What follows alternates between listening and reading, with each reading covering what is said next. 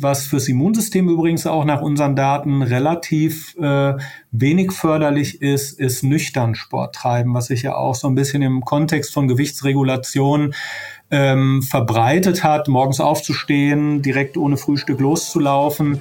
Äh, immunologisch ist das eigentlich ziemlich negativ.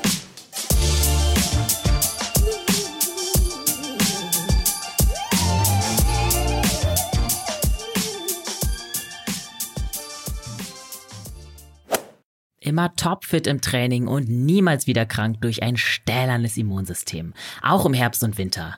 Das wäre doch schön, oder? Aber wie viel Einfluss haben wir überhaupt auf unser Immunsystem? Und vor allem, wie wirkt sich der Laufsport darauf aus? Diese Fragen beantwortet uns in dieser Podcast-Folge der Sportwissenschaftler und ehemalige Leistungssportler Professor Dr. Carsten Krüger. Einer seiner Forschungsschwerpunkte an der Justus Liebig Universität Gießen ist die Sportimmunologie. Das heißt, er kann uns ganz genau erklären, wie unser Immunsystem funktioniert und welche Faktoren sich positiv oder negativ daraus auswirken.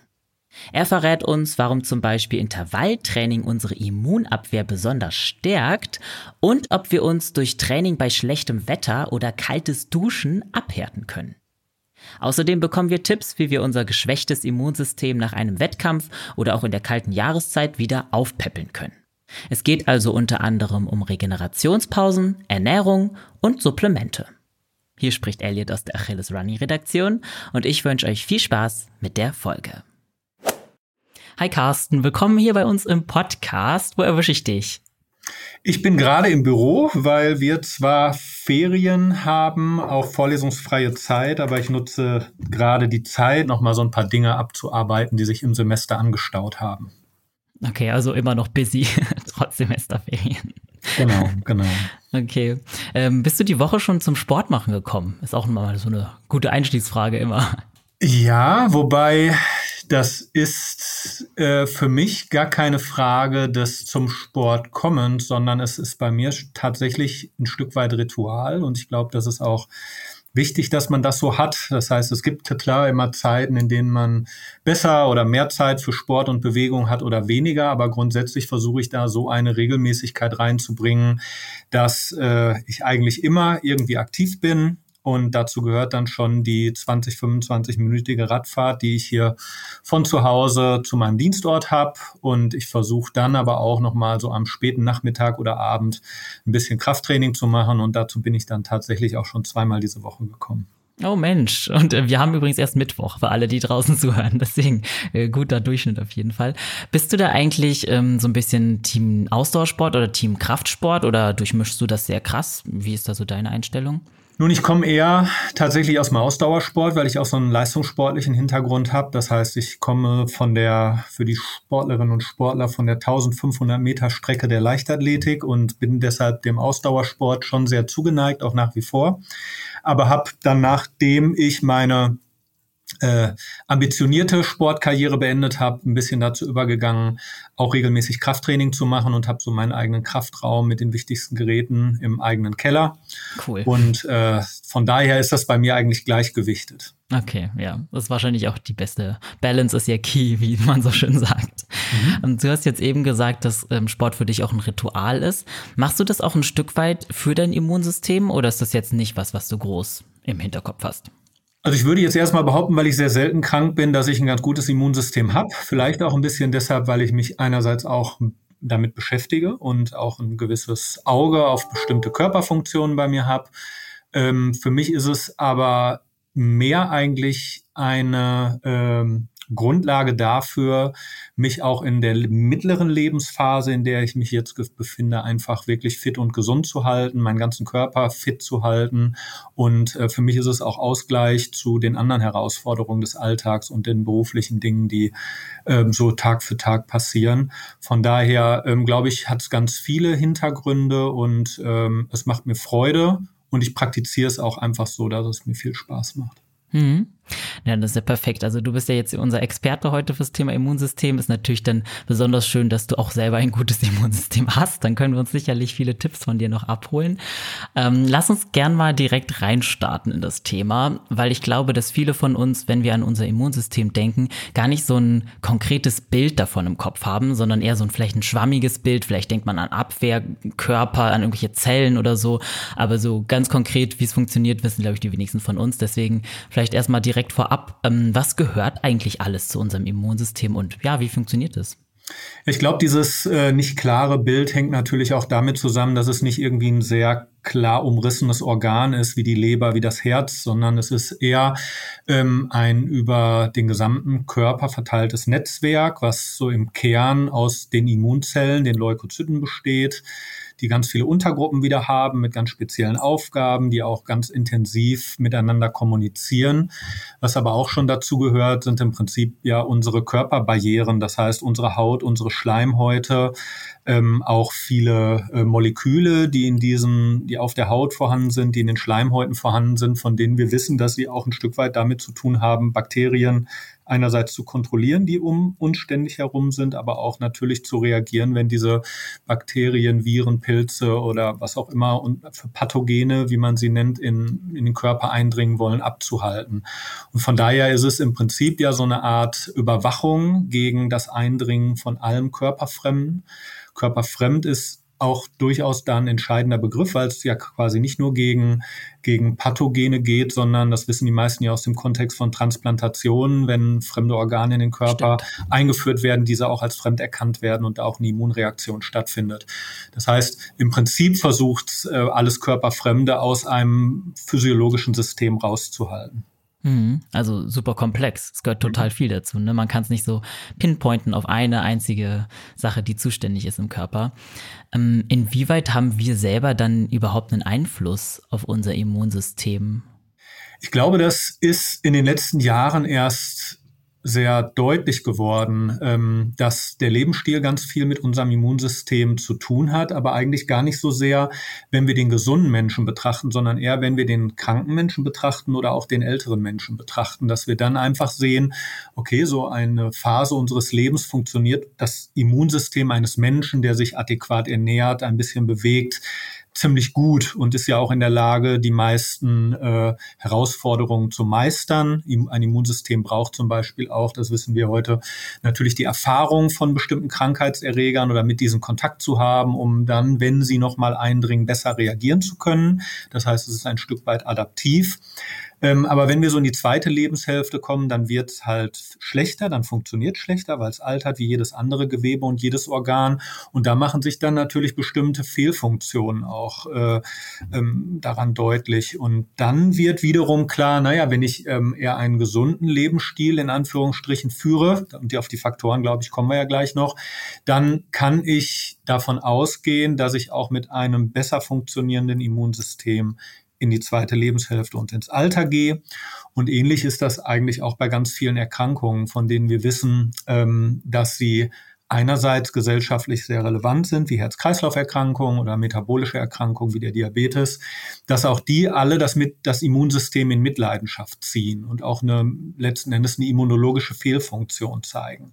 Und umgekehrt, wenn man durch Lebensstilmaßnahmen diese immunologische Dysfunktion ähm, bekämpft, kann man fast sagen, oder dagegen einwirkt, dann verbessert sich in der Regel auch der Krankheitszustand, der Gesundheitszustand äh, der betroffenen Patientinnen und Patienten.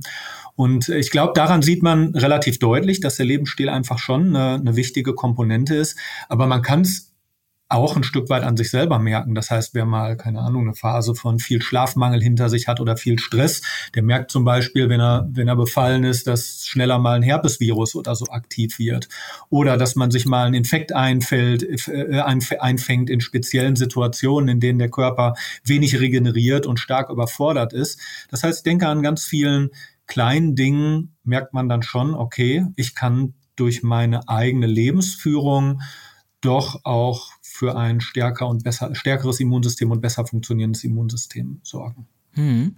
Und würdest du dann sagen, dass es da gar nicht so viel genetische Vor quasi ja ähm, so eine Präposition gibt, weil das wird ja auch häufig gesagt, dass manche Leute einfach von Geburt an ein besseres oder schlechteres Immunsystem haben. Was ist da dran? Ähm, es gibt bestimmte genetische Merkmale, die auch ähm, für einzelne Faktoren des Immunsystems relevant sind und äh, die kennt man teilweise noch nicht. Die sind auch ähm, noch nicht so richtig umfangreich beschrieben, aber dass die Genetik darauf einwirkt, glaube ich, da, davon können wir ausgehen. Und so ein paar genetische Merkmale sind auch tatsächlich bekannt. Aber die betreffen in der Regel so einzelne Faktoren des Immunsystems, aber nicht das gesamte Immunsystem, was ja aus sehr vielen Einzelkomponenten besteht.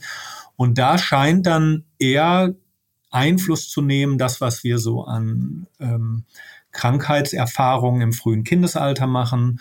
Das fängt ja schon an im Prinzip, ob ein Kind gestillt wird oder, ähm, oder nicht. Es hängt davon ab, ähm, wie hygienisch ähm, man aufwächst, mit wie vielen Krankheitserregern der Körper im Prinzip schon im kleinen, im jungen Alter äh, konfrontiert wird, welche Kinderkrankheiten ähm, durchlaufen werden. Und all das scheint so ein Stück weit eben prägend fürs Immunsystem zu sein.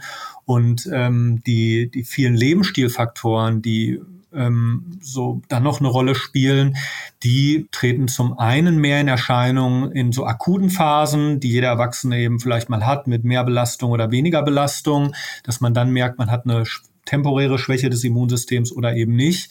Und äh, dann wird es vor allen Dingen aber in der zweiten Lebensphase äh, relevant im Erwachsenenalter, wo dann Alterungsprozesse beginnen wirksam zu werden, wo viele ähm, Menschen in den industrialisierten Ländern, möchte ich fast sagen, aber eben auch in Deutschland, ähm, durchaus schon Risikofaktoren für innere Erkrankungen entwickeln und dann eben auch das Immunsystem entweder mit Auslöser dieser Erkrankung ist oder aber in Mitleidenschaft gezogen wird durch diese Erkrankung. Und ich glaube, dann wird es besonders wichtig, sich auch über sein Immunsystem Gedanken zu machen.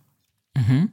Und weil du gerade erklärt hast, dass zum Beispiel schon das Stillen oder so einen Einfluss haben kann auf dann das Immunsystem des Kindes, ähm, wenn man jetzt vielleicht nicht so die besten Grundvoraussetzungen hatte im Kindesalter, ist man dann quasi für immer mit einem etwas schlechteren Immunsystem gesegnet oder kann man sein Immunsystem auch verbessern aktiv?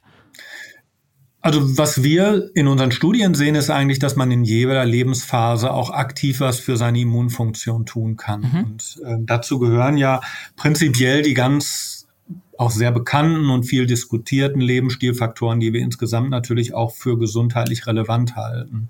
Und ähm, da kann dann selbst derjenige oder diejenige, die, ähm, wie du das gerade ausgedrückt hast, äh, vielleicht ähm, in der Kindheit oder in der Jugend häufig krank waren, dann sicherlich noch ein bisschen was korrigieren. Aber das heißt jetzt nicht unbedingt, dass wir uns so verhalten können, dass wir gar nicht mehr krank werden. Ich glaube, das wäre auch zu weit äh, ausgeholt. Ne? Wir können das Ganze korrigieren, glaube ich, in eine bestimmte Richtung. Wir können uns selber auch natürlich aktiv, und das weiß jeder seit der Pandemie, vor Infekten schützen.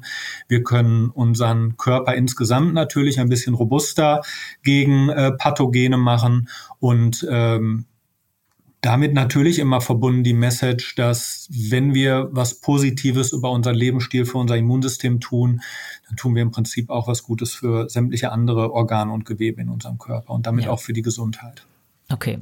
Was sind denn so positive Faktoren, die sich auf unser, also die sich förderlich auf unser Immunsystem auswirken? Weil wir haben das jetzt immer so ein bisschen angeschnitten, aber vielleicht benennen wir die auch gleich einfach mal. Ja, also man kann die vielleicht gar nicht so richtig äh, priorisieren, aber aus meiner Wissenschaft heraus würde ich natürlich erstmal sagen, ist ein bewegter Lebensstil immer förderlich. Wir können relativ klar aus den vorhandenen Daten äh, ableiten, dass jemand, der lebenslang Sport treibt oder jemand, der ähm, beginnt, neu Sport zu machen, nach einer vorher sehr inaktiven Lebensphase, immer auch immunologisch davon profitiert. Das zweite Wichtige, glaube ich, was äh, viele am eigenen Leib auch erfahren, ist tatsächlich das Thema Schlaf. Das heißt, wenn wir einen langen, anstrengenden Tag haben, wo wir viel, ähm, vielen Stressoren ausgesetzt wurden, dann sammeln sich im Blut, Blut im Prinzip über den Tag Faktoren an, die die Kraft unseres Immunsystems gegen Krankheitserreger zu reagieren ein Stück weit hemmen. Und im Schlaf werden diese Faktoren abgebaut und damit regeneriert sich auch das Immunsystem und kann am nächsten Tag wieder genauso stark sein wie ähm, am Vortag, ja, am frühen Vortag. Und äh, da kann man sich umgekehrt dann denken, naja, wenn ich jetzt über den Tag diese Faktoren ansammle und schlaf nicht oder schlaf sehr schlecht oder habe eine ähm, im, im Extremfall ähm, kaum Nachtschlaf, dann äh, erhöhe ich halt auch ganz deutlich mein äh, Infektionsrisiko. Das heißt, dann im schlimmsten Fall, wenn mir jemand die Hand gibt und ich gehe mir kurz an Mund und Nase, bekomme ich Krankheitserreger ab, gegen den mein Immunsystem überhaupt nicht reagibel ist. Und dann werde ich einfach auch schnell krank. Und auf lange Zeit wirkt sich dann natürlich Schlafmangel entsprechend äh, chronisch schlecht auf die Immunfunktion aus. Der nächste Faktor ist, äh, da muss man aber auch ein bisschen vorsichtig sein, ist sicherlich erstmal eine ausgewogene Ernährung, eine ausreichende Ernährung und ausgewogene Ernährung. Und das weiß man aber mehr daraus, dass oder daher, dass äh, ein Mangel an bestimmten Mineralstoffen oder Vitaminen, kann sich jeder auch herleiten, ähm, auch für eine immunologische Problematik sorgt, ne, weil unser Immunsystem einfach diese Faktoren auch braucht, um gut zu funktionieren. Ähm, wobei wir in vielen Mineralstoffen und Vitaminen in Deutschland, deshalb habe ich so ein bisschen vorsichtiger gesagt, in der Fläche gut versorgt sind, aber ein Mangel auch bei bestimmten Zielgruppen, Spitzensportlerinnen und Spitzensportlern oder älteren Menschen, die vielleicht dann Mangelerscheinungen haben, wirkt sich in der Regel auch aufs Immunsystem aus. Mhm. Soll natürlich erstmal aber nicht zum Supplementieren, zum wilden Supplementieren einladen, sondern ja. es geht dann eher darum, wirklich eine ausgewogene Mischkost über den Tag einzuhalten. Was ziemlich schlecht ist fürs Immunsystem ist Rauchen, weil das mhm. immer ein entzündlicher Reiz ist, der gesetzt wird, der das Immunsystem schwächt, der gerade auch die, die oberen Atemwege immunologisch schwächt.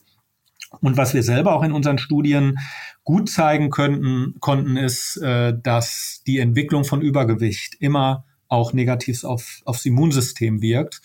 Und wenn wir uns so den BMI, wenn man den mal als Bevölkerungsmaß nimmt für das Übergewicht, was ja nicht immer ganz korrekt ist, aber so ja. über die große Population betrachtet, dann kann man das schon anwenden. Dann sieht man ja, okay, viele Menschen in Deutschland haben das Problem, gerade im Alter übergewichtig zu werden. Und im Prinzip verstärkt das bei vielen Menschen über kurz oder lang auch die Dysfunktion des Immunsystems. Mhm. Und das sind so die wesentlichen Säulen, die das Immunsystem beeinflussen. Was dann noch dazu kommt, da muss man aber auch ein bisschen schauen, ist das Thema Stress, weil wir so schon sehen, dass so ganz akute Stressoren und physiologische Stressreaktionen, die wir auch im Sport haben, wo Adrenalin und Noradrenalin eher aktivierend auf dem Körper wirken, dass das eigentlich auch sehr positiv für unser Immunsystem ist. Da wird nämlich auch unser Immunsystem eher positiv aktiviert. Aber chronischer Stress, der dann eher auch über die Ausschüttung von ähm, Hormonen wie Cortisol vermittelt wird, da wirkt dann der Stress eher immunsupprimierend und wir werden auch schneller krank. Ja, das hört man ja auch immer wieder, dass Stress schlecht ist für das Immunsystem. Da genau. scheint ja dann was dran zu sein. Besonders wenn es sich nicht um positiven, in Anführungszeichen, sportlichen Stress handelt. Hm. Okay. Genau. Ja, du hast jetzt direkt am Anfang als ersten ähm, positiven Faktor die Bewegung genannt. Das ist natürlich auch was, was gerade mich und unsere HörerInnen besonders interessiert, wie sich der Sport auf unser Immunsystem auswirkt. Ähm, warum hat der Sport einen, ja, einen positiven Einfluss auf unser Immunsystem? Ja, so ganz geklärt sind da alle Dinge noch nicht. Das muss ich als Wissenschaftler immer, immer vorweg sagen. Aber es kümmern sich eigentlich gerade viele gute Arbeitsgruppen auch um das Thema ähm, weil es eben vor dem Hintergrund ganz vieler Dinge hochgradig relevant sind, wenn wir an viele Erkrankungen denken. Was wir zunächst mal sehen und was schon lange bekannt ist, dass wenn wir, sobald wir ähm, sportlich aktiv werden, also eine akute sportliche Belastung nennen wir das, das heißt auf dem Sportplatz loslaufen, werden ganz viele Immunzellen ins Blut mobilisiert. Und äh, die, die kommen dann aus bestimmten Geweben und, und schwimmen im Blut und werden im Körper umverteilt. Und lange Zeit hat man überhaupt nicht verstanden, was das soll. Man, man spricht da von Leukozytose. Und ähm, man geht so ein bisschen davon aus, dass das eine sehr, sehr ursprüngliche Reaktion ist, eine sogenannte Fight-and-Flight-Reaktion, die ähm, auch, ich sag mal ganz salopp, der Urmensch schon hatte, als er in einer gefährlichen Situation war und entscheiden musste, kämpfe ich oder fliehe ich. Und vor dem Hintergrund scheint so zu sein, dass diese Immunzellen ähm, ein Stück weit auch präventiv ins Blut mobilisiert werden, um im Falle einer Verletzung oder eines Schadens, den man nimmt, dann unmittelbar auch äh, im Körper an der richtigen Stelle zu sein und dort auch Reparatur leisten zu können. Und das ähm, das scheint so ein bisschen der Grund zu sein, warum auch jede einzelne sportliche Einheit so ein bisschen immunstimulierend wirkt. Das sind auch die Stresshormone Adrenalin und Noradrenalin so ein bisschen die Aktivatoren des Immunsystems. Und dort werden auch eine Reihe von Immunzellen mobilisiert ins Blut, die wirklich auch eine sehr effektive Funktion gegen eindringende Krankheitserreger haben. Wir wissen mittlerweile auch, da werden auch Immunzellen mobilisiert, die uns sogar vor Tumorerkrankungen ein bisschen besser schützen können, weil sie übers Blut dann auch in bestimmte Regionen des Körpers vermehrt fließen, ähm, wo in bestimmten forschungsexperimentellen Modellen mal Tumore ähm, Interaktion mit dem Immunsystem ähm, ähm, erarbeitet wurden. Und äh, von daher ist das so der, einer der Haupteffekte. Ne? Und über regelmäßiges Training ist es dann so, dass wir beobachten, dass viele Immunzellen davon funktionell profitieren und einfach besser gegen Krankheitserreger einwirken können. Das heißt, alle zentralen Funktionen unseres Immunsystems, sich selber, dass die Zellen sich selber vermehren können, dass die Zellen selber bestimmte toxische Substanzen für Krankheitserreger produzieren können, dass sie durch Gewebe wandern können, die werden im Prinzip durch sowohl durch eine einzelne sportliche Einheit als auch regelmäßiges Training positiv adressiert. Ja, super spannend. Das ist halt äh, erstaunlich, was äh, Sport alles macht, auch gerade mit dem Immunsystem.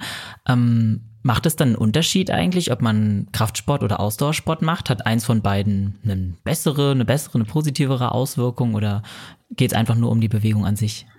Also wenn wir, wenn wir Studien durchführen, die jetzt in so einem klassischen Interventionssetting, nenne ich es mal, liegen, dass wir Personen, die inaktiv waren, irgendwie sechs oder acht Wochen Sport machen lassen, dann sehen wir im Prinzip ein paar bessere Effekte durch Ausdauertraining. Also hm. sowas Nordic Walking, Joggen, Radfahren. Das sind schon dann die klassischen positiv wirkenden Sportarten.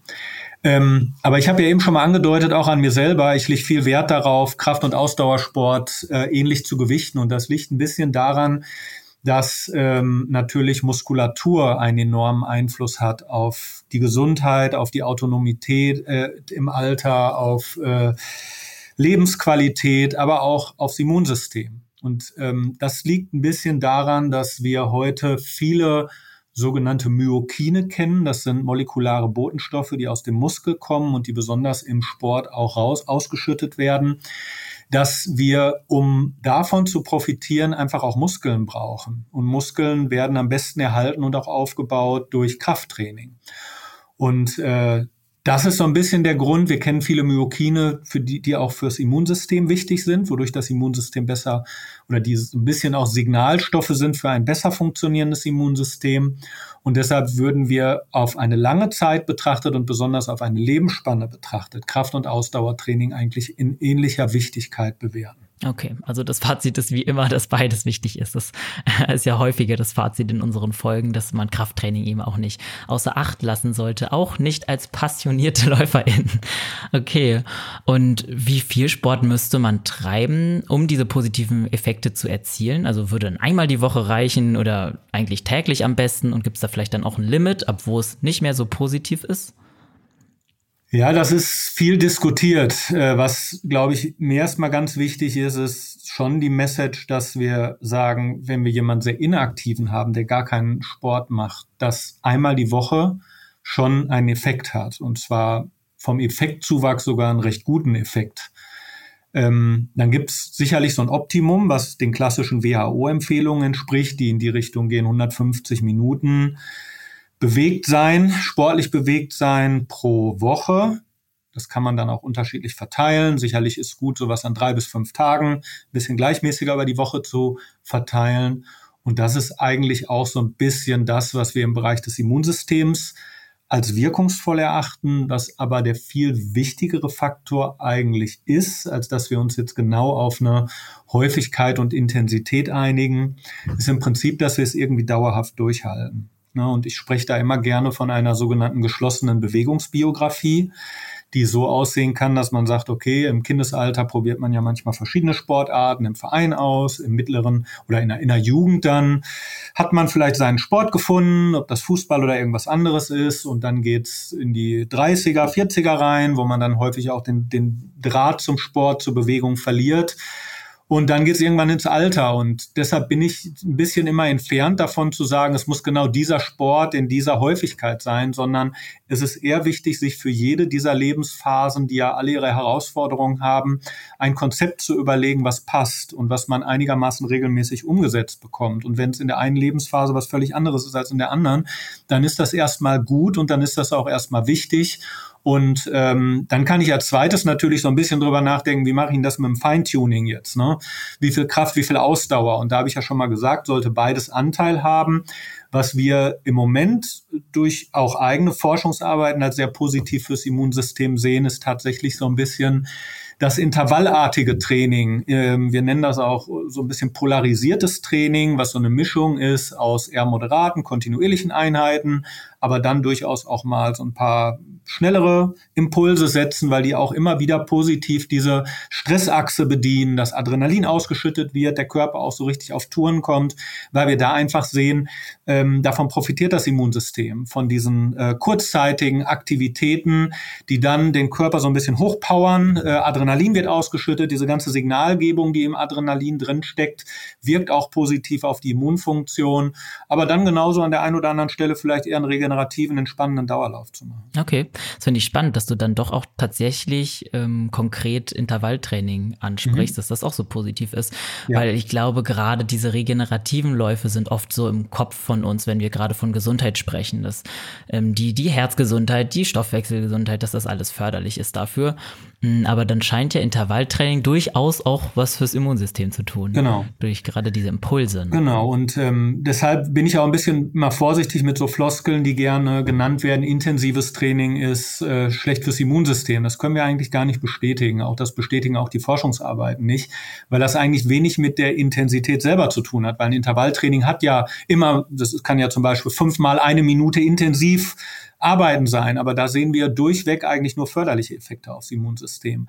Was, es gibt sicherlich auch sportliche Aktivitäten, unter denen das Immunsystem leiden kann. Aber das sind dann auch eher Aktivitäten, die den Körper insgesamt enorm fordern und äh, die, die auch dann einer Überbeanspruchung nahe kommen. Da ist, sind eigentlich die klassischen Studien irgendwelche Ultra-Triathlons oder Marathonläufe, ne, wo man ja sagen kann, na gut, da äh, mit 42 Kilometer, die man in einem relativ beanspruchenden äh, Tempo läuft, ähm, die laugen den Körper energetisch aus, die sind sicherlich auch für viele ähm, Bereiche des Bewegungsapparats nicht besonders förderlich und darunter kann dann auch temporär einfach mal das Immunsystem leiden und das kann man auch zeigen, dass dann für einige Stunden bis zu vielleicht einem Tag das Immunsystem auch mal so prämiert ist, aber sich dann mit der Regeneration auch eigentlich wieder auf normalem Niveau begibt. Okay, also das wäre ja dann auch ein Fazit, was man so ein bisschen mitnehmen kann, dass Marathonlaufen per se jetzt nichts Gutes ist fürs Immunsystem, dass er sich aber wieder erholen kann, wenn man die Regeneration ernst nimmt. Genau, wobei beim Marathonlauf muss man auch immer ein bisschen sehen, äh, vielleicht derjenige, der ganz gut vorbereitet ist ne, und läuft den Marathon, weil er Freude dran hat und, und einfach nur um die Strecke mal zu schaffen, für den muss es oder für die muss es jetzt noch nicht mal negative Konsequenzen haben. Es ist dann eher so die relative Überbeanspruchung, also wirklich das für seine Verhältnisse vielleicht dann noch nicht mal besonders gut vorbereitet, an solche Limits zu gehen. Ne, dann kann man sich ja vorstellen, das ist eine extreme Form von Stress. Da wird übrigens dann auch sehr viel Cortisol ausgeschüttet, weil man den Körper in eine energetische Notlage bringt. Und dann äh, ist es letzten Endes, und das vermuten wir gerade, auch eine energetische Problematik, die da auftritt, weil wir ja letzten Endes alle Energie, die verfügbar ist im Körper, ob das Glucose ist, ob das äh, freie Fettsäuren sind, die werden halt vom Muskel enorm gezogen und äh, fehlen dann auch möglicherweise temporär dem Immunsystem. Und äh, wenn man in dem Kontext dann von einem Krankheitserreger oder in, in, von einem Krankheitserreger befallen ist oder einen abbekommt, wird man schlicht und ergreifend auch schneller krank. Ja, ich glaube, das können wahrscheinlich auch viele bezeugen. Leider wird man ja öfters nach Wettkämpfen dann doch mhm. krank. Mhm. Das genau. liegt äh, sicherlich auch mit daran. Mm, ist eigentlich der Sport an der frischen Luft vorteilhafter als zu Hause oder in einem Gym? Kann man dazu was sagen?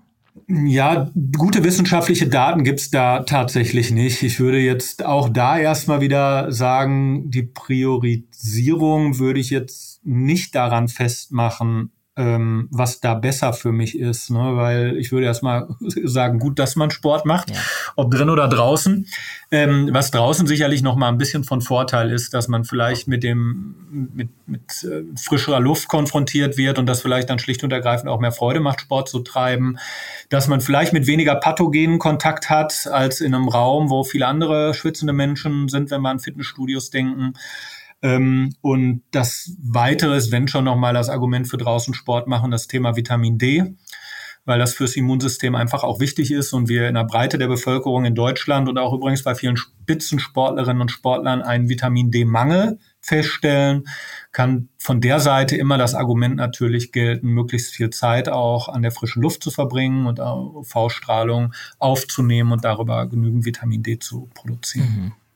Wir haben jetzt viel darüber gesprochen, welchen Einfluss der Sport auf das Immunsystem hat. Wie wirkt sich eigentlich ein gesundes oder ein gutes Immunsystem auf unsere Leistungsfähigkeit aus? Also haben zum Beispiel, also wie wichtig ist ein starkes Immunsystem, um viel leisten zu können beim Sport? Merken wir das überhaupt so direkt oder ist das alles so ein bisschen im Hintergrund? Nun, wir merken zunächst eher, indirekt, ähm, wenn unser Immunsystem nicht gut ist und wir machen Sport, dass wir uns dann auch selbst schlapp fühlen, weil äh, wir, ich sag mal so, wenn man einen leichten Infekt hat oder so und das Immunsystem aktiv ist, dann sollten wir auf den Sport erstmal komplett verzichten. Das ist, glaube ich, erstmal ganz wichtig. Das zweite ist, ähm, warum im Kontext des Sports das Immunsystem auch stark sein sollte, dass ähm, man immer mehr in der Forschung eigentlich sieht, dass das Immunsystem über diese Frage von Infekt oder nicht Infekt hinaus ganz viele Funktionen auch in der Reparatur von Schäden im Körper hat und auch in den Prozessen, die unsere strukturelle Anpassung an Training ausmachen. Und das liegt ein Stück weit daran, dass, ähm, und so ist das Konzept, dass wir mit jeder sportlichen Einheit, die wir machen, ob sie intensiv ist, weniger intensiv ist, oder wir setzen immer leichte Schäden in der Muskulatur, auch im muskelskeletalen System, in den Strukturen des passiven Bewegungsapparats. Irgendwo kommt es überall natürlich zu einer metabolischen Beanspruchung, aber auch zu einer strukturellen Beanspruchung. Das macht den Sport ja auch ein Stück weit aus. So, was passiert in der Folge? In der Folge versucht äh, der Körper, und da ist das Immunsystem eben der zentrale Akteur, all diese Schäden zunächst mal zu beseitigen. Und da ähm, ist letzten Endes auch ein kleiner proinflammatorischer Prozess, also entzündlicher Prozess, der hier eingeleitet wird, der ähm, dann unmittelbar auch mit dem Sport verbunden ist und versucht, Strukturen zu reparieren. Und die gleichen Immunzellen und auch ein paar andere, die an diesem proinflammatorischen Prozess beteiligt sind, sind dann auch daran beteiligt, wirklich richtig zu reparieren und Gewebe wiederherzustellen und es im Falle des Trainings, einem ähm, systematischen Anpassungsprozess auch auf neue Herausforderungen vorzubereiten, das heißt strukturell zu stärken. Und das sind im Prinzip alles auch Aufgaben, die das Immunsystem mitsteuert. Man hat in den letzten Jahren zum Beispiel die wichtige Funktion der sogenannten Makrophagen in dem Kontext entdeckt, die nach jeder sportlichen Belastung sehr aktiv sind und erstmal eher so entzündlich einwirken und dann aber auch Reparaturprozesse äh, mit einleiten und auch Wachstumsfaktoren ausschütten, die dann, wir sprechen dann von Remodeling-Prozessen, die Struktur eines Gewebes erstmal wiederherstellt, aber auch besser macht, als sie zuvor war. Und letzten Endes ist das ein kompletter immunologischer, auch zusammengehöriger Prozess. Hm, spannend. Diese Makrophagen, kann man die irgendwie auf irgendeine Art fördern? Kann man da was drehen, dass man mehr davon hat oder ist das dann auch gegeben? Ja, so richtig äh, allgemein kann man das nicht sagen. Wo wir auf jeden Fall, man, man kann wieder eher davon ausgehen, wodurch wir, wir Probleme oh. auslösen bei ihnen. Und das ist zum einen, wenn wir ähm, all diese Lebensstilmaßnahmen nicht einhalten, weil dann entwickelt der Körper eine nicht mehr ausgeglichene Immunbalance. Wir entwickeln auch im Alter und auch mit ähm, Risikofaktoren und Erkrankungen, die wir äh, möglicherweise übers Leben bekommen, einen leichten proentzündlichen Status. Und der schädigt im Prinzip auch die, die Leistungsfähigkeit dieser Makrophagen. Auch Übergewicht zum Beispiel äh, besonders äh, langfristig sorgt für einen proinflammatorischen Reiz, wodurch diese Makrophagen das einfach auch nicht mehr so gut können. Auch im Alter können die das nicht mehr so gut, diese Reparaturprozesse leisten. Wenn wir jetzt aber mal in den gesunden, jüngeren Körper reinschauen, dann kann man das, glaube ich, ganz gut deutlich machen an, an einer Muskelverletzung. Nehmen wir mal an, ein Muskel verletzt sich wirklich strukturell, Muskelfaserriss oder sowas. Was dann passiert ist im Prinzip was ähnliches, was bei einer sportlichen Anpassung passiert. Wir haben einen kleinen Schaden, dann sind diese Makrophagen dort vor Ort und produzieren erstmal Zytokine, leiten eine Entzündung ein und die Entzündung ist auch wichtig, um dann auch einen adäquaten Heilungsprozess zu machen. Wir stören diese Makrophagen aber, wenn wir versuchen, die Entzündung zu hemmen. Und das gibt es, einerseits gab es früher häufig die Strategie, schnell auf Entzündungen einzuwirken und sie gar nicht erst ausflammen, aufflammen zu lassen äh, durch äh, bestimmte Medikation, antientzündliche Medikation, bis man rausgefunden hat, dass wenn ich Entzündung hemme, hemme ich auch Anpassungs- und Reparaturprozesse. Mhm. Deshalb geht man eigentlich eher davon aus, in einem gesunden System muss man diese Makrophagen einfach mal in Ruhe lassen und machen lassen. Man kann dann zwar hochlegen und ein bisschen kühlen oder so, das ist alles okay, aber eben nicht mit irgendwelchen ähm, nicht steroidalen, antientzündlichen Medikationen die Entzündung hemmen, weil dann auch eben die Reparatur nicht mehr richtig funktioniert. Ne? Mhm. Das heißt, ich glaube, das ist erstmal ein sehr gutes System, was sehr gut funktioniert im gesunden Körper. Und solange unser Körper gesund ist, sollen wir auch lieber die machen lassen, also möglichst wenig stören und äh, wenig einwirken. Wenn ein Mensch krank wird und eine entzündliche Grunderkrankung hat, dann sieht das sicherlich anders aus und dann kann man vielleicht auch noch ähm, durch irgendwelche antientzündlichen äh, Strategien mit in dieses System einwirken, aber erstmal eben nicht beim gesunden Hm. Also zum Beispiel jetzt sich dann Ibu einzuwerfen, nach, bei so kleineren Sachen wäre dann ja genau eigentlich kontraproduktiv, ist so ein bisschen die Aussage. Ja, ich denke, vielleicht ist das ja manchmal nötig. Ich bin jetzt jemand, der ist, äh, brauchte in seinem Leben kaum Schmerzmittel und der würde sie auch erstmal nicht nehmen, mhm. sondern ich denke erstmal Schmerz ist auch akuter Schmerz, was, was natürlich eine Signalwirkung hat und jemand auch auf, auf eine Problematik hinweist. Ich würde ihn einfach nicht immer ausschalten.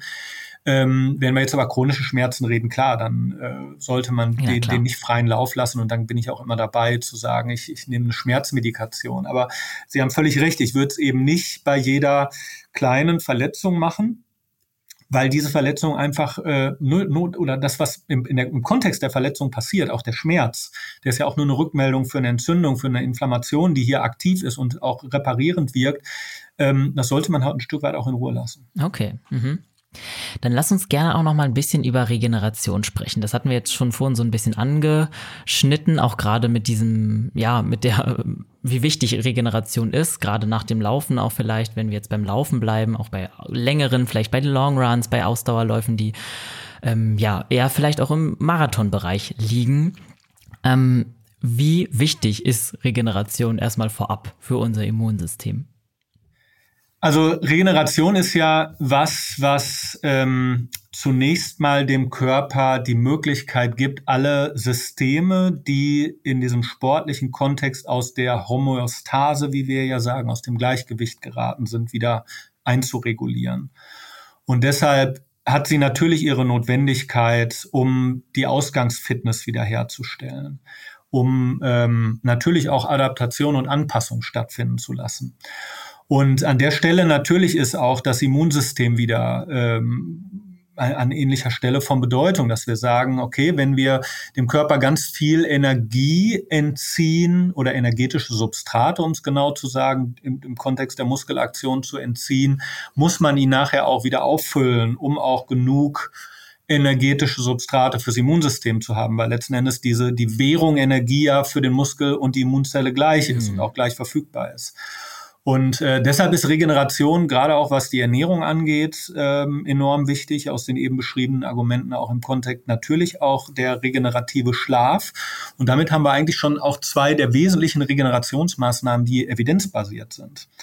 Vieles andere, was man so anwendet, von der Massage über die Sauna, ähm, das, das sind im Prinzip alles Dinge, die Wohlbefinden schaffen und vielleicht auch im psychischen Kontext dann Besserungen, äh, subjektive Verbesserungen ähm, in der Folge haben, aber die so richtig auf eine schnelle Herstellung der Fitness kaum Auswirkungen haben, sondern da sind tatsächlich dann Ruhe, Schlaf, eine, eine Wiederauffüllen der Energiespeicher, die zentralen Maßnahmen. Und das gilt im Prinzip genauso fürs Immunsystem. Hm. Ja, das ist ja auch eine gute Nachricht, weil jede Person hat darauf Zugriff. Genau, das ist, äh, das heißt ja trotzdem nicht, dass alle auch gut und richtig machen. Stimmt. Im Gegenteil, ich glaube, dass viele Sportlerinnen und Sportler gerade im ambitionierten Freizeitsportbereich auch äh, oftmals das Problem haben, nicht ausreichend und auch nicht effektiv zu regenerieren. Auch im Spitzensport ist das sicherlich immer so ein Grenzgang, ne? ob man, weil da ist natürlich der Druck da, möglichst schnell auch die nächste Trainingseinheit wieder einzuleiten. Was wir da aber natürlich sehen, ist, ähm, wie wichtig ein gutes Monitoring des Ganzen ist. Ne? Und das hat dann einmal natürlich was zu tun damit, dass man äh, individuell entscheidet auch, wann ist jemand überhaupt wieder hergestellt, um in die nächste intensive Trainingseinheit hineinzugehen. Und das ist was sehr Individuelles. Das kann man ganz schlecht nur in, in, in größeren Populationen mit Mittelwertstatistik untersuchen, sondern da muss man wirklich äh, die Individuen betrachten. Und äh, dann ist das natürlich auch vor dem Hintergrund wichtig, dass wir ja nur auf Dauer einen guten Trainingszuwachs haben, wenn wir auch im immer wieder den regenerierten Zustand erreichen und nicht in den erschöpften Zustand dauerhaft reintrainieren. Ähm, und es hat auch was mit Verletzungsprävention zu tun. Ne? Das heißt, wenn ich nicht richtig regeneriert bin und bin dann ähm, schon wieder im intensiven Training, dann erhöhe ich mein Risiko, mich auch an Muskeln, Bändern, Sehnen oder wo auch immer zu verletzen. Und das ist natürlich für den, für den Sportler, die Sportlerin in allen Bereichen, ob Gesundheit, Freizeit oder Leistungssport, immer eine ganz blöde Situation. Hm. Du hast gerade gesagt, es ist sehr individuell, ähm, wann man wieder bereit ist, sozusagen weiter zu trainieren. Gibt es da aber so Anzeichen, auf die man hören kann, ja, woran man sich vielleicht orientieren kann, wann man wieder bereit ist, das Immunsystem zu belasten, den Körper zu belasten? Ja, also erstmal, das Einfachste ist natürlich immer ein subjektives Befinden abzufragen. Das machen wir mit unseren Sportlerinnen und Sportlern auch. Ne? Aber da erleben wir auch immer wieder die Situation, dass sich Sportlerinnen und Sportler vielleicht subjektiv wieder gut fühlen, aber oder auch sagen, weil sie spielen wollen oder was auch immer oder den Wettkampf machen wollen, ähm, sich gut fühlen, aber es eigentlich nicht sind. Ne? Und was uns da eigentlich jetzt als Entscheidungskriterium hilft, sind auch da ganz viele Daten aus meiner eigenen Forschung. Wir untersuchen eine Reihe von äh, Blutmarkern, vor allen Dingen auch entzündliche Marker, von denen wir relativ klar sehen, dass sie so in Belastungs-Erholungskontexten sehr fein reguliert werden, aber übrigens auch sehr individuell reguliert werden, wo wir aber sehen, daran können wir als objektive Marker wirklich gut festmachen, wie regeneriert ist gerade jemand. Und aktuell versuchen wir diese Marker auch so ein bisschen zu evaluieren, dass wir sagen, ähm, wir, wenn wir diese Marker regelmäßig im Training messen, führt das möglicherweise auch, und das machen wir gerade auch im Fußball, ähm, zu weniger Verletzungen, weil wir jemandem dann auch sagen können, nein, äh, auch wenn du dich vielleicht wieder einigermaßen fühlst, wir sehen, da sind immer noch inflammatorische Prozesse aktiv, die gerade Strukturen reparieren. Warten wir doch lieber vielleicht noch mal einen Tag ab und trainieren noch mal einmal regenerativ, bevor wir wieder ins richtige Training gehen. Und wir sind eigentlich relativ sicher, dass wir damit ähm, Training auch im Spitzensport so steuern können, dass die Akteurinnen und Akteure sich weniger verletzen. Hm. Auf diese Blutmarker hat halt wahrscheinlich, haben FreizeitsportlerInnen wahrscheinlich keinen Zugriff und das ist dann natürlich schwierig, ähm, das dann ja auf sich zu übertragen. Ähm, gibt es vielleicht sowas, gibt es andere Marker, die da, auf die man vielleicht achten kann, die vielleicht auch so vielleicht so Warnsignale sein könnten vom Körper, dass das Immunsystem immer noch geschwächt ist. Ich denke da gerade auch gerade ähm, an den erhöhten Puls. Das wird ja auch manchmal zumindest empfohlen, dass man mit einer Pulsuhr laufen soll und sobald der Puls ziemlich hoch ist, auch bei regenerativen Läufen, könnte das darauf hindeuten, dass das Immunsystem vielleicht geschwächt ist. Ja, das geht so ein bisschen in Richtung dieses Themas Übertraining, ne, wo, wo ja durchaus auch so ähm, Sympathikusaktivitäten erhöht sind oder, oder sogar, gibt sogar auch welche, bei denen die Sympathikusaktivität reduziert ist. Aber so ganz kann ich dem Konzept nicht folgen, weil ich denke, so im richtigen Übertrainingszustand sind eigentlich die wenigsten Sportlerinnen und Sportler in Deutschland. Sondern es geht eher um so akute Situationen. Ne? Das heißt, äh, ich habe gestern, nehme ich mal an, intensivst trainiert oder als äh, Breitensportler oder so, habe gestern Volkslauf gemacht oder als Profifußballer. Ich habe gestern ein Spiel gehabt. Äh, was mache ich denn heute für ein Training? Und da würde ich natürlich erstmal mal sagen, auf eine so intensive Einheit wo man merkt, da ist der ganze Körper geschwächt und nicht nur, keine Ahnung, nach einem Krafttraining, der Arm fühlt sich schwach an oder so. Da würde ich immer sagen, sind 24 bis 48 Stunden regenerative Einheiten sicherlich erstmal wichtig und angesagt. Und dann ist für den, für den breiten Sportler, für die breiten Sportlerin sicherlich erstmal auch das Verlässlichste ein bisschen in den eigenen Körper reinzuhorchen. Wie fühlt sich's denn an? wenn ich jetzt wieder intensiv trainiere? Ist es vielleicht schwerer, als es normalerweise ist, die, die Leistung überhaupt zu erbringen? Oder fühle ich mich so gut, dass ich denke, ich bin jetzt eigentlich auch bereit, einen Wettkampf zu machen oder sowas? Ne? Ich glaube, das ist fast noch die verlässlichste Methode, damit umzugehen. Wir sehen auch durchaus einige Verbindungen im, im Durchschnitt zum, zu diesen Entzündungsmarkern beispielsweise, zum, zum subjektiven Befinden. Was Sie, oder Entschuldigung, was du gerade angesprochen hast äh, mit der Pulsuhr, das gilt eher dann fürs Training selber. Ne? Das ist sicherlich äh, auch von Sport machen und trainieren einfach nochmal einen Unterschied gibt. Stimmt. Und wir würden immer sagen, zum Trainieren gehört Steuerung dazu. Und Steuerung heißt dann, ich versuche einen gewissen Umfang und Intensität in einer gewissen Regelmäßigkeit zu machen und auch eine Progression drin zu haben, um eine Systematik in meinem, in mein Sporttreiben reinzubringen. Und dann sind wir beim Training mit dem Ziel, ein, eine Leistung zu verbessern oder die Gesundheit zu fördern. Ne? Und dazu gehört im Prinzip auch Trainingssteuerung und dazu ist dann die Pulsmessung, die Herzfrequenzmessung sicherlich ein gutes Tool. Okay. Hm. Weil du gerade angesprochen hattest, vier, mindestens 24 Stunden sollte man Pause machen nach einem ja, zum Beispiel nach einer härteren Beanspruchung, sage ich jetzt mal im Sport. Ähm, hat das auch mit dem Open-Window-Effekt zu tun? Ist das das oder gibt es das überhaupt? Weil das ist, glaube ich, auch so ein bisschen, also man hört den Begriff häufiger ja. mal, aber ich bin mir gar nicht sicher, ob das so ein wissenschaftlicher Begriff ist. Ja, der kommt schon auch aus einem wissenschaftlichen Konzept, der kommt auch aus der Immunologie. Ne? Das ist, soll ja ein bisschen symbolisieren, wir haben nach so einer intensiven Belastung offenes Fenster für Krankheitserreger, daraus ist es abgeleitet. Und ähm, also richtig gut belegt ist das eigentlich nicht. Wenn, passt das eigentlich nur zu dem, ähm, zu dem Setting, was ich eben beschrieben habe, Marathonlauf, ich komme völlig energiegeleert und überbeansprucht ähm, ins Ziel und braucht eigentlich nur Regeneration. Und das wäre dann, wenn man diese Hypothese folgt, die Phase des Open Window, die dann für einige Stunden bis vielleicht auch einen Tag vorhanden ist und mit der Regeneration sich dann auch wieder schließt.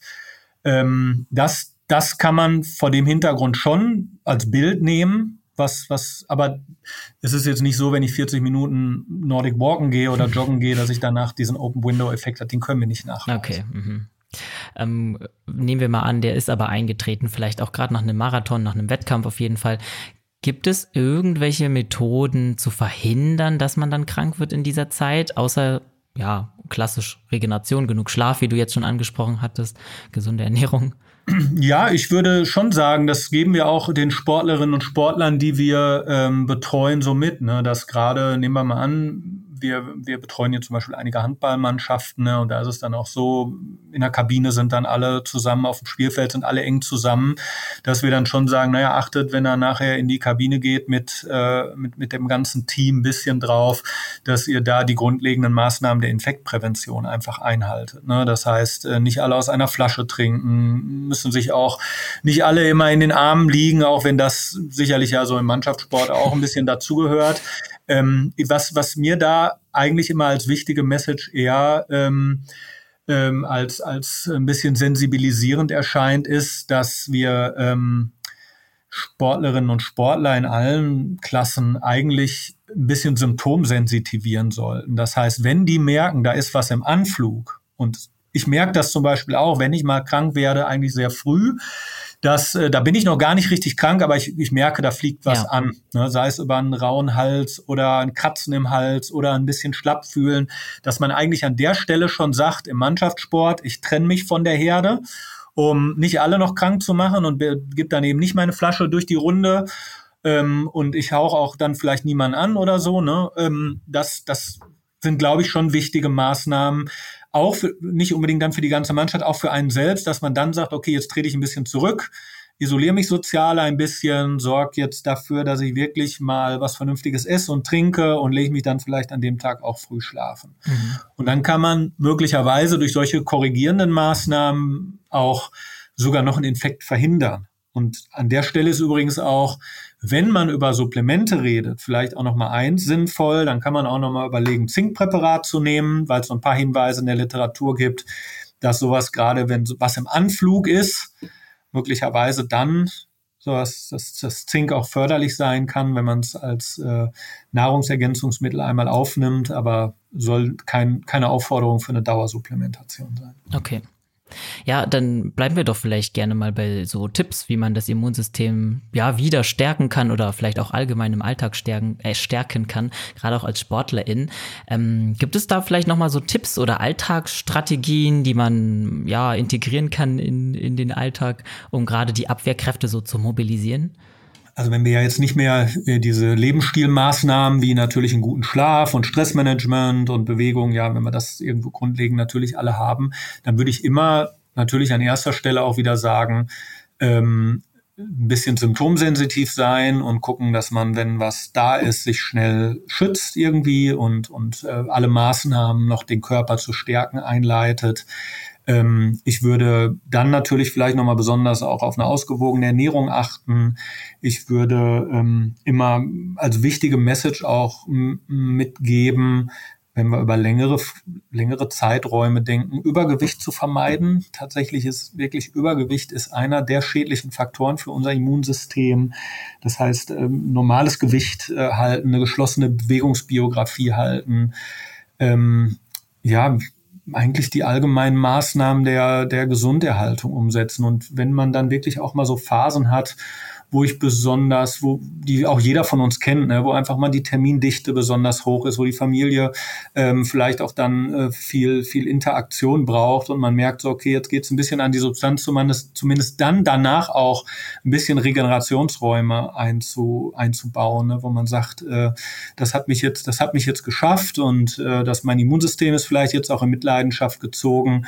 Jetzt brauche ich dann aber auch äh, jetzt äh, auch Regeneration mal nicht im Kontext von Sport gedacht, gedacht, sondern auch mal psychische Regeneration und äh, vielleicht mal eine kleine Auszeit vor, vor den Tagesstressoren, die sonst auf mich einwirken. Hm.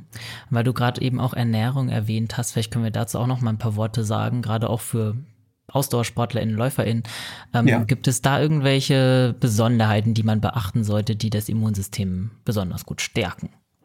Ja, ähm, wir können da über zwei Dinge reden, über Quantität und über Qualität. Ne? Und wenn wir jetzt bei Quantität, also von der Menge reden, ne, dann ist es oft so, dass wir in zwei Richtungen Probleme haben. Das eine ist die Gesamtkalorienmenge. Das sollte jeder Sportler, jede Sportlerin durchaus im Blick haben, ausreichend Energie aufzunehmen. Und wir sehen in, im Spitzensport, ich habe ja auch einige Studien im Spitzensport laufen, dass ähm, wir da häufig gerade in Ausdauerdisziplinen, aber auch in so ästhetischen Sportarten eher zu wenig Kohlenhydrate zu sich nehmen die auch teilweise über den Tag schlecht verteilen. Auch äh, Proteine nehmen die meisten doch ausreichend zu sich, weil da haben viele schon Auge drauf. Aber dieses Thema Low Carb, das ist teilweise auch im Sport irgendwie, ähm, gerade habe ich so ein bisschen ja. das Gefühl in.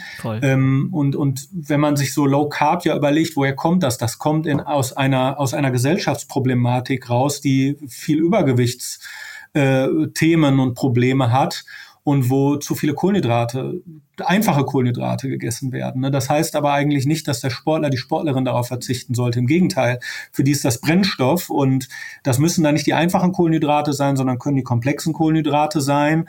Am besten auch viele Ballaststoffe. Von denen wissen wir nämlich dann auch, dass einerseits das Immunsystem dann energetisch ausreichend versorgt sind und bei den Ballaststoffen, das kann ich jetzt auch aus eigenen Studiendaten schon berichten, da sehen wir eine ganz enge Verbindung zum Darmmikrobiom. Und das sind die Bakterien, die wir eben im, im Darm, im Trakt haben. Und die haben eine wichtige immunologische Bedeutung. Und je vielfältiger sind, die sind, äh, desto positiver scheint das auch fürs Immunsystem zu wirken. Und die korrelieren letzten Endes auch mit der Ballaststoffaufnahme. Ich habe letztens mal einen schönen Artikel dazu gelesen von, von einem Ernährungswissenschaftler. Ich kann mich jetzt noch nicht mal mehr an seinen Namen erinnern, aber ich fand den ganz eindrücklich. Der hat mal gesagt, naja, aus ernährungsphysiologischer Sicht würde er sagen, sollten die äh, Ballaststoffe eigentlich die ähm, Priorisierung in unserer mhm. Ernährung haben, als dass die Vitamine immer so im Vordergrund mhm. stehen. Ne? Viele haben ja sehr stark, auch wenn wir über Immunsystem nachdenken, das Thema Vitamin C Total. im Blick. Ne? Aber da können wir eigentlich klar sagen, wenn wir uns einigermaßen ausgewogen ernähren, brauchen wir gar nicht mehr äh, Vitamin C-Supplementation oder irgendwie sowas nachzudenken als, als Normalbürger oder auch äh, moderat sportlicher Mensch, sondern ähm, da sind tatsächlich eher die Ballaststoffe dann das Thema, weil die einfach enorm wichtig für uns sind, die übrigens auch für eine gute Gewichtsregulation über die Lebensspanne wichtig sind. Okay, also das wäre nämlich auch meine Frage gewesen. Speziell jetzt Vitamin C hört man immer an jeder Stelle irgendwie, das ist das Mittel fürs Immunsystem. Aber Ballaststoffe hatte ich auch noch gar nicht so auf dem Schirm. Deswegen super spannend. Ja. Nee, die sind schon wichtig und äh, ich hatte ja gerade noch auf ein anderes Thema hingedeutet, was fürs Immunsystem übrigens auch nach unseren Daten relativ äh, wenig förderlich ist, ist nüchtern Sport treiben, was sich ja auch so ein bisschen im Kontext von Gewichtsregulation ähm, verbreitet hat, morgens aufzustehen, direkt ohne Frühstück loszulaufen. Richtig, ja. äh, immunologisch ist das eigentlich ziemlich negativ, oh. weil wir haben morgens relativ leere Kohlenhydratspeicher. Wenn wir dann loslaufen, zieht der Muskel Kohlenhydrate. Viele versprechen sich davon und das ist auch richtig, dass die, ähm, der Metabolismus für die freien Fettsäuren dann stärker im Vordergrund steht.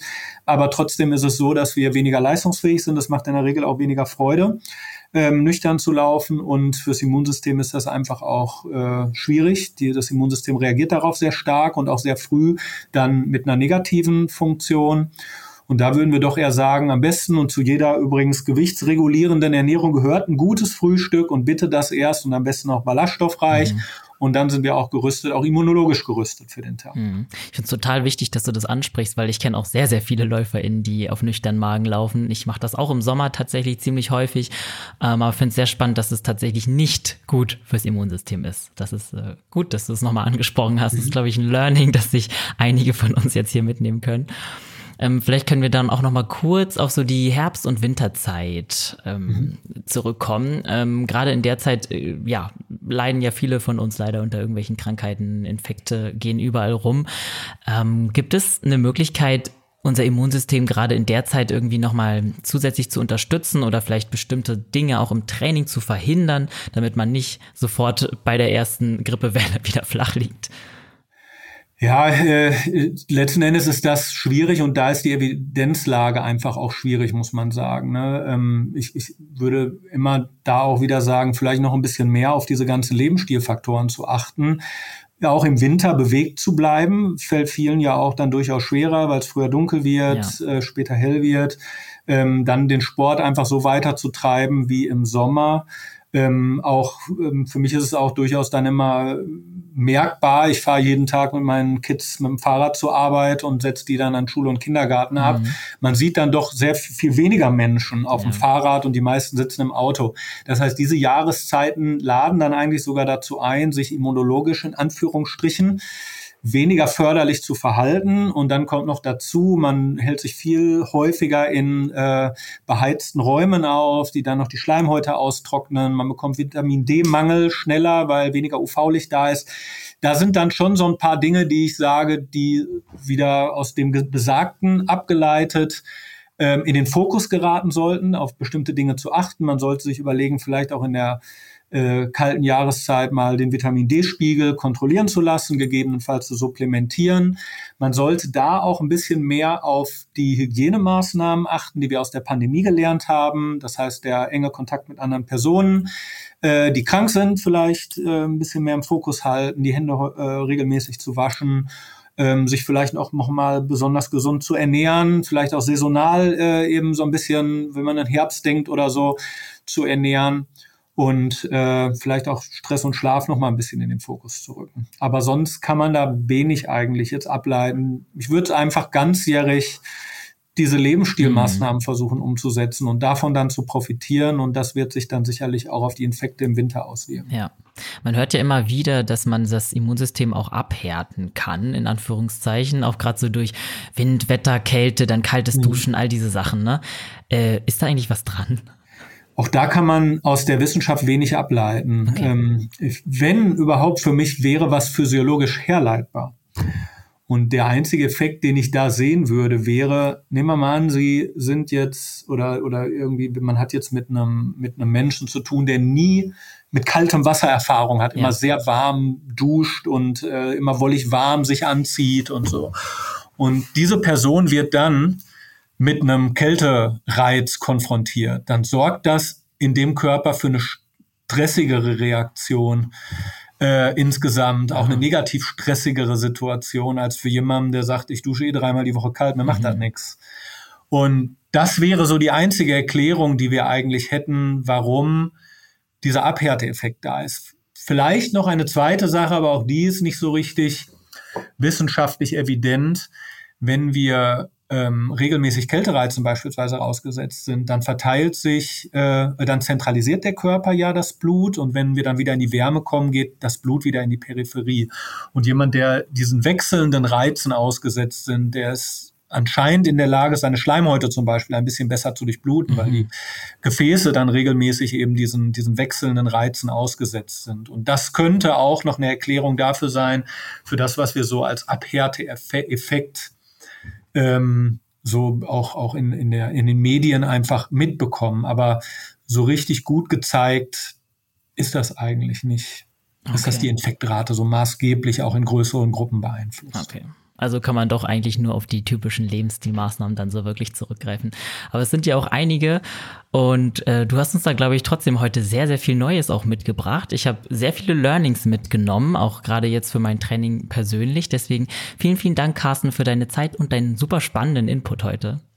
Sehr gerne, hat viel Spaß gemacht. Danke ja. auch für die, für die guten Fragen. Mir hat es auch sehr viel Spaß gemacht. Ich finde das Thema Immunsystem sowieso extrem spannend und bin auch gespannt, was da noch so in Zukunft an Studien, an wissenschaftlichen ähm, Theorien und so rauskommen wird. Das ist ja sicherlich auch ein breites Feld, an dem ihr zum Beispiel immer noch viel forscht. Ähm, du hast ja auch einige Bücher geschrieben, die sich alle im weitesten Sinne so ein bisschen um das Immunsystem drehen. Verrate da doch auch gern unseren HörerInnen nochmal was dazu und wo sie die auch finden können. Ja, ich habe im Gref und Unzer Verlag, der war sehr interessiert an, an diesem Thema. Da durfte ich zum Beispiel ein, ein Buch zum Thema Jungbrunnenmuskulatur ähm, verfassen.